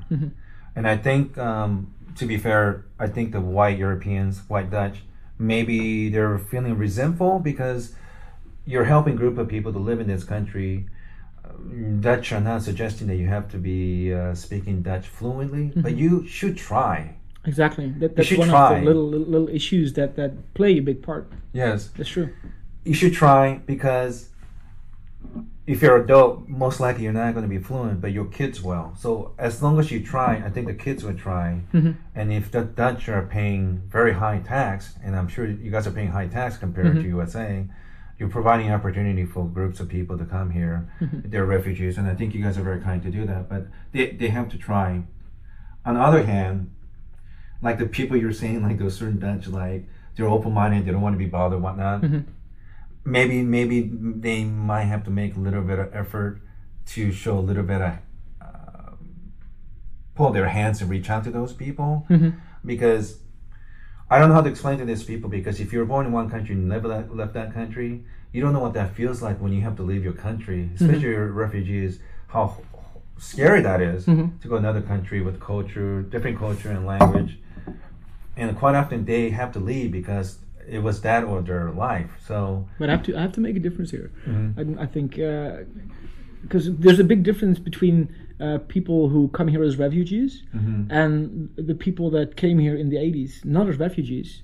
they're immigrants. They're immigrants. They were, Immigrants. they were invited here. Yeah, and they want to come here. They wanted to. Well, I'm, I'm not 100 percent sure about that. I mean, Oh, we, really? we wanted them to come there Ah, because there, there was jobs to fill that we didn't want to do, and to keep our economy growing, we invited people from poor countries like Turkey, at that time at least, and and Mor- Moroccan people. Uh, we invited them over here, and my me, me being having been to Turkey for studied there for half a year, and having spoken to Turkish people and having heard their opinion, they were uh, very much. Um, um, they had this idea that all the people that left Turkey uh, were the ones with the least chance of actually making it in Turkey. Uh, they were the, the, the lower class people without an education who didn't have a chance at all. And uh, well, uh, of course it will go abroad because that's that's the only way for them to have a sort of a meaningful life, I guess, working wise and, and, and being able to do something. and I, did, I, I, that pretty much explained why how Moroccans got here in the 80s. And I think it's true because that's a story with my family too, where my family was like my grandmother. Unlike your grandmother, my grandmother was able to read and write. There was nothing shameful. It was, especially in Asia, where misogynistic and they don't treat women right. Um, that's how they treated women. And my family, you know, Asian people is very secretive. They don't want to talk about shameful stuff, but that's how it was.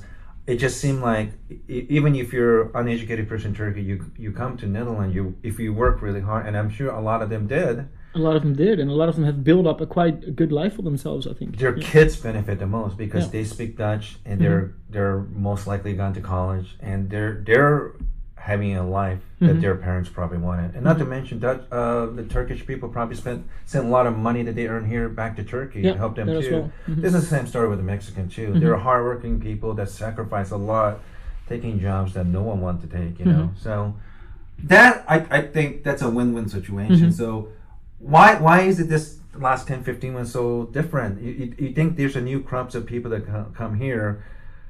Maybe they're not as motivated? Like what what do you what, what let's uh, tell me what do you think most dutch are thinking? Like, like, I, I, th- I think it's just that. It's it's it, it's a combination of uh, of an econ- economic crisis at the moment, or at least that's reco- in recovery. Uh, the fact that most of our immigrants are from Islamic countries, Sure. or at least where, where Islam is the prevalent religion, um, and the fact that, that the kids of these these immigrants have this reputation of being out of control. That they, they do have that reputation. Sure. Like, uh, almost, especially if they're guys. Like um, I'm not sure if, if that's an, a cultural thing or an Islamic thing, but uh, from what I know from Moroccans and Turkish is that if you if you have a guy or, or a little a little guy instead of a girl, Mm-hmm. you spoil them senseless. A girl you keep under control. i see It's very important to have a, a, a boy in those families, and they, they, they, they're allowed to do everything and anything, and they become spoiled brats because of that and and, and cause trouble. and i think we, we're stereotyping, but stere- it true stereotyping. it's true. stereotyping, but Yeah. stereotype is exaggeration of the Yeah. truth, isn't it? Yeah. So there's elements of truth. Mhm. And I've been to Turkey, uh, UAE, Mhm. and Afghanistan, and this is not really compatible with the Dutch and North, uh, Mm-hmm. European in general, northern part, which is from I don't know what age, like nine or ten, they separate boys from girls. Mhm. That's always formula for disaster because older they get, they don't know how to interact with women Mhm. because they don't have experience doing that. Yeah. So what they do is they copy whatever their older brother, older cousin, uncle, Mhm. dad, grandfather treat the women, and that kind of thing can trickle down Mhm. to those kids. So Northern Europeans, Scandinavia plus Dutch, not Scandinavia, but Northern European part, compared to the rest of the world, it's more closer to equal. Gender equality is more prevalent. Mhm. That's I think that's a safe thing to say Yeah, definitely. and I, I don't think I don't think Dutch, especially Dutch women, appreciate that at all. The gender equality, or No, no, no, no, no. They don't appreciate seeing the way women, Muslim women, are treated by their husband or being. they don't appreciate it at all. At No, all. They're, they're very against it. Like, Yeah. just speaking from experience, in my own girlfriend, like she, she's very much against that. Like she hates it. Yeah, And I hate it too. But these people grow up that way, exactly. and they think they're getting imposed by these um, degenerate groups of people trying to pass their morality on their kids. Now all of a sudden, our kids are disrespectful to us. Mhm. Premarital sex, drugs. I crime, totally, I totally, I could not agree with you more. And it's it's only the fact that these two cultures trying to to, to sort of live live in the same country Yeah. and see that their values don't match. It's what's it, it it's part of the reason why it causes problems. It, it's it, it, it's not so much a religious thing as more of a cultural thing. Than, Right.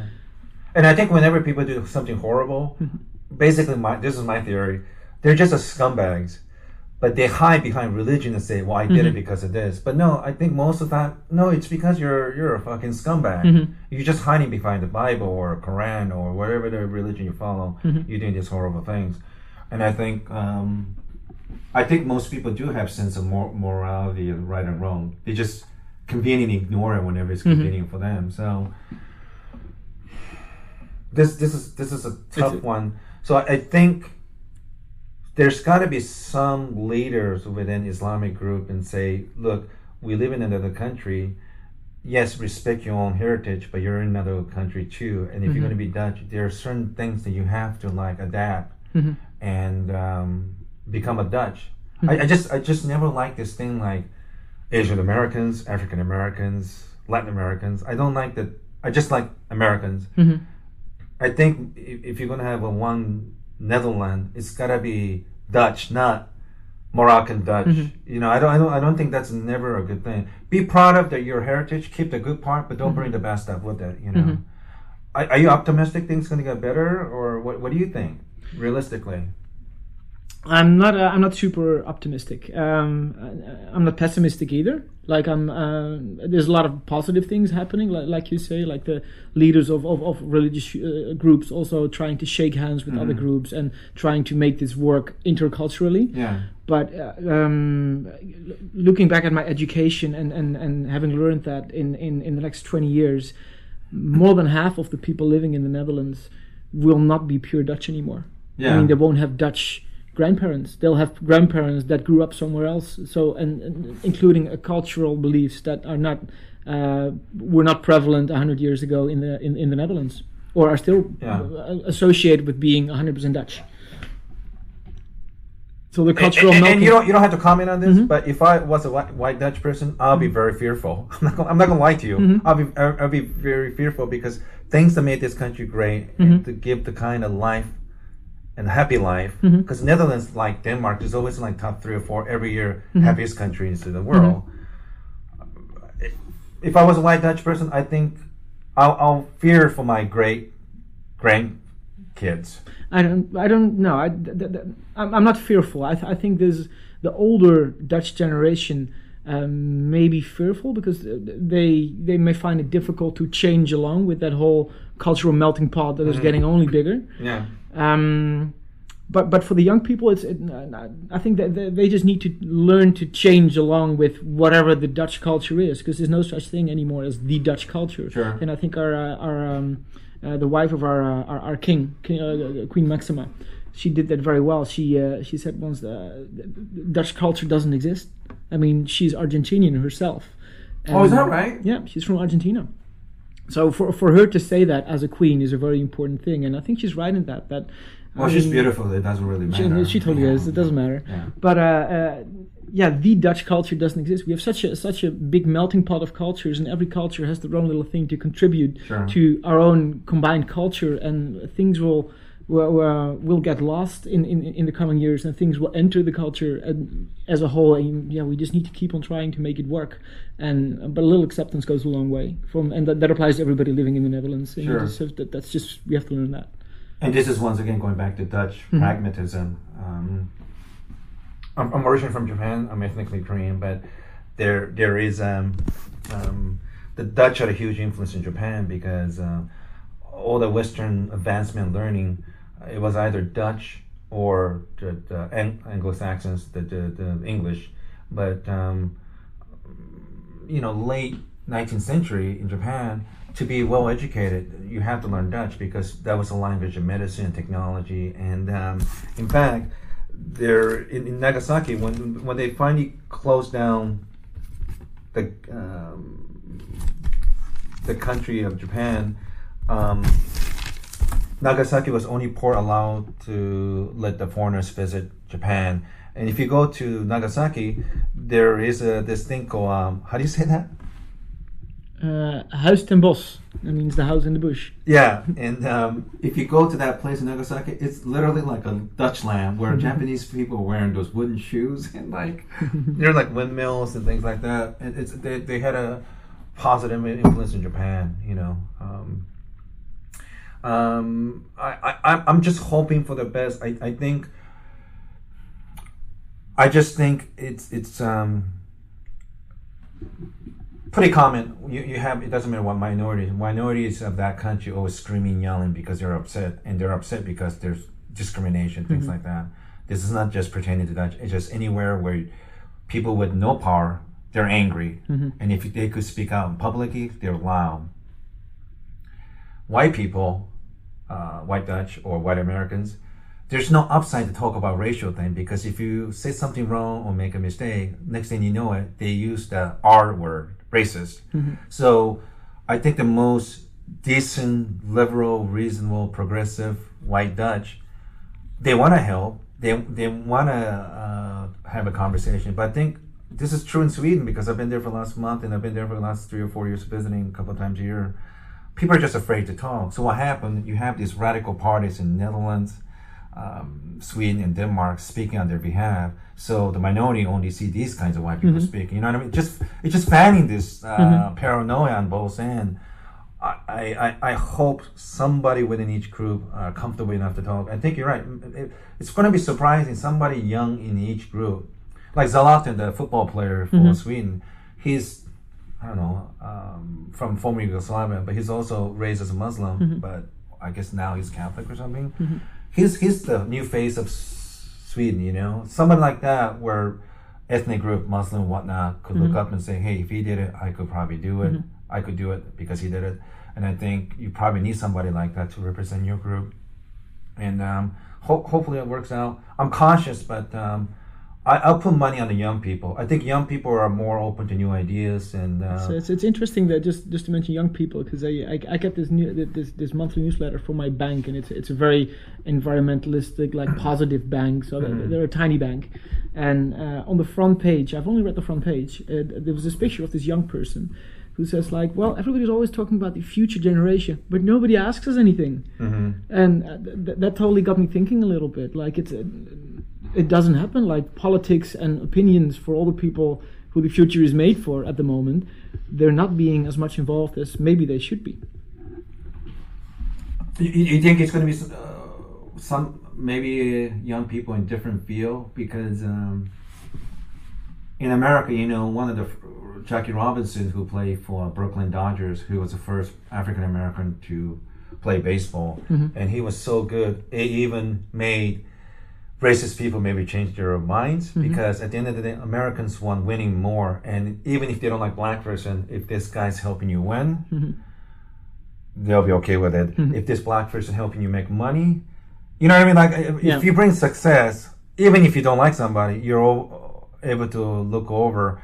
Uh, in music too. I mean, African Americans dominate music, and uh, maybe that would change. I- I'm just hoping. I don't know the Danish pop culture to say one way or another. If there's a Muslim athlete or artist or singer, mm-hmm. actor, hopefully someone like that. I, I, I'm, I'm just hoping that things will get better. But Yeah.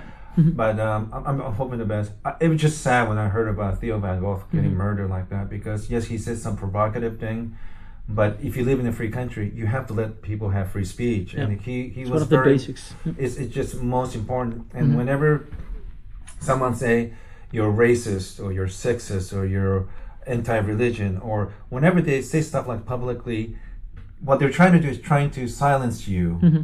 And they're also trying to take the rights away from the people to hear what you have to say, even mm-hmm. if you're saying ugly things. Mm-hmm. The audience have a right to hear what I have to say, even if I'm racist, even if I am Islamic phobic or whatever. Even this, uh, the politician, the, the Dutch guy, even if you don't like what you, what he's saying, that's the price you pay for living in a free society. You let mm-hmm. people say ugly things too. You, You know? can not vote for him, and you can have your opinion against him, and Yes. you're allowed to have to be heard as well. And that's Yes. that, that's the way it works. and the Netherlands and uh, Dutch, that the, all the philosophers and writers. I mean, this country is so important. I mean, absolutely important. I, I, I, I, I- I love Spinoza. I, I try to understand his philosophy. It's very difficult, but Spinoza, this is four or five hundred years ago in the mm-hmm. Netherlands. He was excommunicated within Jewish group. They say he is a heretic, but the Dutch protected him. And um, I, I, I always thought that story was uh, wonderful. You know, that the fact that here is someone who had everyone was against him, but you guys provide a safe haven for people like that, and I think Dutch people should always be proud of that. I, um, um, and um, you guys fought the Germans too. Nothing against the Germans because Not I'm really successfully, but we lasted four days, I think. But Yeah. And um, if, if there's a time to come, if there's ever to come, Netherlands, because I was here when um, all the Dutch drove from Netherlands all the way to South Africa during the last, was it last World Cup? Where they were playing South Africa? And the Dutch playing the finals. Boy, that is the liveliest I have ever seen the Dutch. I mean, the, Al- Alkmaar was going crazy. I mean, the whole country was going crazy. It- it That was a wonderful time. and the color orange is the favorite color by the Dutch. And that there's trains, I mean, literally vans after vans of cars are driving down to South Africa. The Dutch are very proud, and uh, former colony South Africa. And boy, it, it really was fun watching them. Um, I, it was very sad when they did they lose to Spain. We lost to Spain. Yeah. But it, it was one hell of a game. But people were jumping into canals. I was in Alkmaar when I saw that game. I mean, people were jumping into water and um, well done. You know, I, I, I just think Spain was just Spain was just tough. That two three year period, you know. Real Madrid and all those teams are just beating the hell out of everyone. So, but Dutch did a wonderful job, and uh, should be proud. And um, Well, as, as an example, it, it was good to see that on that day of the final, to see a country, well, almost completely united behind their country. yeah. Yeah. And I bet you on that day, even the minority Dutch were united. One, Exactly, one- yeah. yeah. You need things like that for Mhm. Netherlands now. And, and uh, I just hope the next World Cup and uh, Olympics, hopefully, gotta wouldn't that be nice if you have a Moroccan Dutch playing for football or Olympic events? You know, Mhm. stuff like this is always heartwarming. Yeah, so people people can become icons and Yeah. and, uh, yeah. Um, so la- last thing I want to go, and I appreciate you. You were very generous with your time. I, I, I'm really fascinated because you told me this about two hours ago. You were talking about your grandmother. hmm First of all, what, what is your grandmother's name? She's called Vie, which means or, or, la vie in in French. Okay. Uh, she's Danish, but uh, Vie as in la vie is, is, is her name, but it's, it's pronounced Vie in Danish. She married your grandfather, who is Dutch. Yeah. But she's from Denmark, Mhm. and she's writing a book. hmm And she was part of a very interesting period in, in Denmark. Mhm. And she she used to work for what was it Danish? Uh, Danish Royal Ballet when she was uh, when she was a kid, Mhm. uh, I think about six or seven years old. Um, that young. yeah, very young. Yeah, she lived in Copenhagen and she went every day to the, the Royal Danish Ballet. I'm I, I, I forgot how she got in or how that ever happened, Mm-hmm. but uh, she danced for the Royal Royal Ballet, and uh, she has some amazing stories to tell about that period of time of the Royal Ballet, and she's she's writing uh, basically her life down for that purpose. Uh, and she, she, she's done that part already. I mean, she's she's halfway down in the 50s or 60s now with her memoirs. But the Royal Danish Ballet still exists and is, is, is very well respected in the world. And she has many friends in, in, in the ballet still. I mean, every time she goes to Copenhagen, uh, she gets royal treatment from the from the from the ballet there. Is that I- right? I, I think it's because she she knows so so many people there still, and she's one of the only surviving people still uh, who, who trained with the Royal Ballet at that time. I see. So, so as a child, she was dancing. Mm-hmm. Now, later on, when she was adult, what was she doing for them back then? Do you remember? She no, she did not keep on dancing for the Royal Ballet. I see. Um, I think six or seven years later, she got an injury and wasn't able to dance as well as she as she needed to. Uh, so she she went and danced with another company uh, and, that, and traveled around Europe performing. I see. And but she she went back eventually. The the the the, uh, the that organization, the the Valley organization in Copenhagen. Was she working for them later on? And in uh, No, she's um, no, she, she hasn't worked for the Royal Ballet ever since, as Oh, far as I can remember. Mm-hmm. But she's she's always kept a very uh, very good relationships with the people that she knew there, and and taught ballet over here, and has always been a a medi- mediator between, uh, for example, the Dutch ballet, a specific school of ballet, and and the specific school in in Sco- Copenhagen of ballet. Also she's facilitating like exchange. a little bit, like Yeah. she kept, she, she, she made sure that people kept in touch and uh, and uh, could learn from each other, and, uh, and she still does that uh, nowadays. N- not often, but she still does that.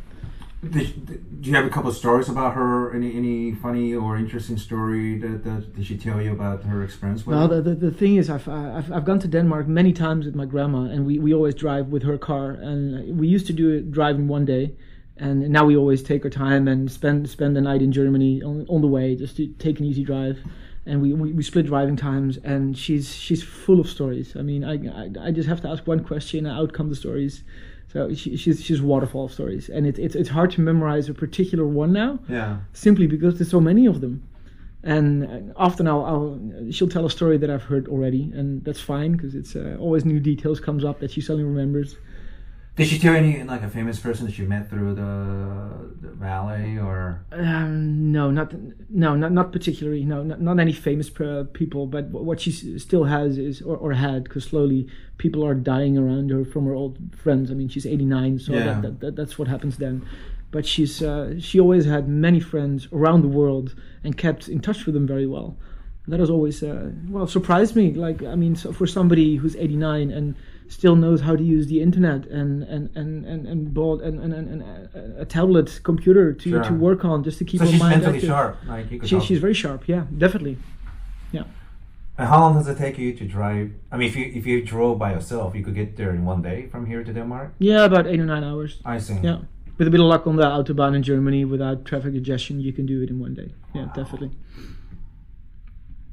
Well, that's, that's really really nice. So when was the last time you went to Copenhagen with your grandmother? Um, I think that was two years ago. I see. Me and my me and my girlfriend went together with her, and because she has she has a little summer house in Copenhagen.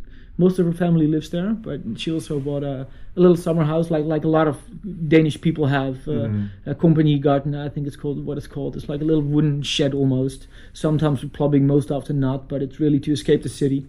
Uh, her, summer house is, uh, has has all the luxuries you need. It, it's small, but it's really well located.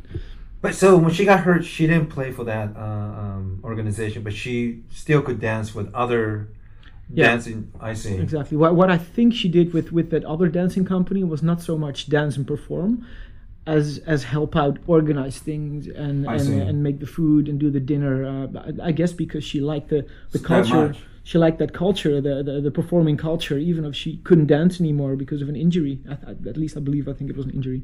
She was still part of that. And is your grandfather still alive, or Uh, he is, but unfortunately, he's he's uh, he's um, he's dementing very badly. Like he's, I mean, I he's, you can't talk to him anymore. so she? So she hasn't been back in two years. No, she goes back more often than I do. Like the last time I took a trip with her, that was two years ago. But she goes back at least every Christmas, and most often during the summer as well. Ah. Simply So to she, be so, with she, family. so she go and, and basically spend time with the family and Exactly, look at the dance. yeah, Ah. yeah. Um, well, I, I'm, I'm really looking forward. I, I hope she, the book will be translated into English, and uh, I'm, I'm really curious because I'm, I'm sure, like you were telling me, she must have hell of a, a lot of stories. Mm-hmm. I mean, she was 15 or 16, 1939, which is beginning of World Yeah. War II. Mhm. And um, I guess she didn't have any sort of problem with uh, Germany occupying Denmark. Uh, well, the, the, the, Danish were neutral, so the, and I, I think technically they were occupied by Denmark, but because they had an agreement with the king of Denmark, they it didn't affect them as much as other countries did. I see. I mean, they could basically go on with their lives uh, in, relatively. and um, did, she, did she ever perform in the States or? Uh, yeah, often actually. She, she took me there a couple of times, and she had many friends in the states, so she, she she performed all over there. So I guess going back, it, it really was your grandmother. Uh, I, I think you told me she, your grandfather used to work for KLM, Yep. Mm-hmm. which is a nat well major Dutch airlines and a very nice one that is. And uh, she was able to travel really cheap, so she just took you around all over the world. Yeah, my parents. Uh, I was raised on the farm, so my, my dad and my, my mom were never able to take me on long holidays. Uh, so my, my grandma always always did that for me. Ever since I was four, she she, she took me well to Denmark often, obviously, but also to a lot of European cities and eventually to uh, to the US a couple of times. So like the older I got, the, the longer the journeys became. Um, well, I, I, I, you know, Tony, I, I really appreciate you doing this, and I'm, I'm planning to come back. It, it, it will be terrific to see uh, if, if it's possible to, you know, have a chance to talk to your grandmother. I'm and, pretty uh, sure that if she's uh, if she's not in Denmark, she will be over Christmas. Uh, if you're ever here in in Alkmaar and she's home, I'm pretty sure I can uh, I can uh, make an arrangement that you can come and talk to her. It'll be like mid to late January next month. So Shouldn't be a problem. Okay. And um, uh, do me a favor once again. Her name. Uh, As Via. Via. Oh, Mm-hmm. okay, I could remember that. Um, um, so thanks for doing this episode. And uh, once again, if you're coming to Netherlands, please save a, a day or two to come to Alkmaar, especially in spring and summer. It's just so beautiful. Um, the cheese and the cobblestone and this these narrow road streets. You know, you have so many different shops and different kinds of food, and it's, it's really nice here. And the people are very very nice. And um, it's only 40 minute train ride from uh, yes, yeah, 35 minutes from 35 Amsterdam. from it's, uh, it's Amsterdam uh, Central. Station. Yeah, it's, it's really nice up here. And this youth house is brand spanking new. So you you, you save money, and uh, it, it's it's a beautiful little town, and the people people are very nice. And I think you you owe yourself to come to someplace different beside Amsterdam. So thanks for listening. And uh, one more time, um, it's uh, uh, King's Inn. It's on. Uh, in English, it's called King King Street. It's, it- it's basically named after the street that we're on. We're on Koningsstraat, which means King's Street. yeah. And inn, an inn is a place where you can sleep, so that's why, why it's called King's Inn. And uh, what's the address? Is it number It's number six. number six? Yep, Koningsstraat that's it. and uh, King Street. So it's in Alkmaar, and uh, it's uh, king hyphen inn.com. So Kings hyphen oh, dot kings com. Yeah. hyphen. And it's inn uh, right in the middle of town, right around the main square of the town. So everything is within like, literally one minute walking distance. And uh, just come over and uh, stay here and say hi to Tony. He, he will take care of you guys and uh, come check out the uh, Northern Holland. And uh, Tony, thanks for doing this. And uh, I, I hope uh, I get the chance to see uh, meet up with you and your grandmother next week. Thank month. you very much. Well, I'll do I'll do my best. And Tony, I hope you have a chance to travel again too. Uh, Yeah, I'm, don't, don't, I'm saving up already. Don't believe me. don't, don't, don't, um, I'm not done yet. if you come to the West Coast, let me know and uh, Mhm. I'll, I will show you around. So, anyway, everyone, thanks for listening to this episode, and uh, please come and visit the Netherlands. It's wonderful here, and uh, I will talk to you guys soon. Thanks. Folks, I forgot to mention that today's guest, Tony Baker or Tone Baker, is a accomplished photographer. So, if you like what you heard while I was talking to Tony today, and if you have opportunity for Tony to work for you in another country, please check out Tony's website, www.20watt.nl. NL stands for Netherlands. It's 20watt.nl. www.20watt.nl. So please check out Tony Baker's work in his website, and if you have opportunity for him, please contact Tony via his website. And uh, thanks for listening, and I hope you like Tony, and uh, talk to you guys soon.